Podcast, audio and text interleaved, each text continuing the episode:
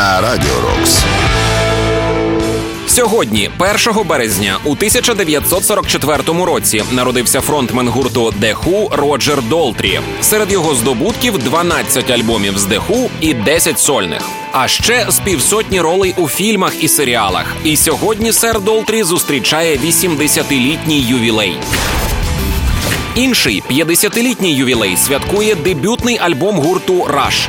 Він вийшов у цей день 1974 року. Розпочалася студійна історія колективу, що розтягнеться на 20 альбомів і 4 десятиліття. Важлива дата, і це ще один день, що наближає нас до перемоги. Рок-день на Радіо Рокс.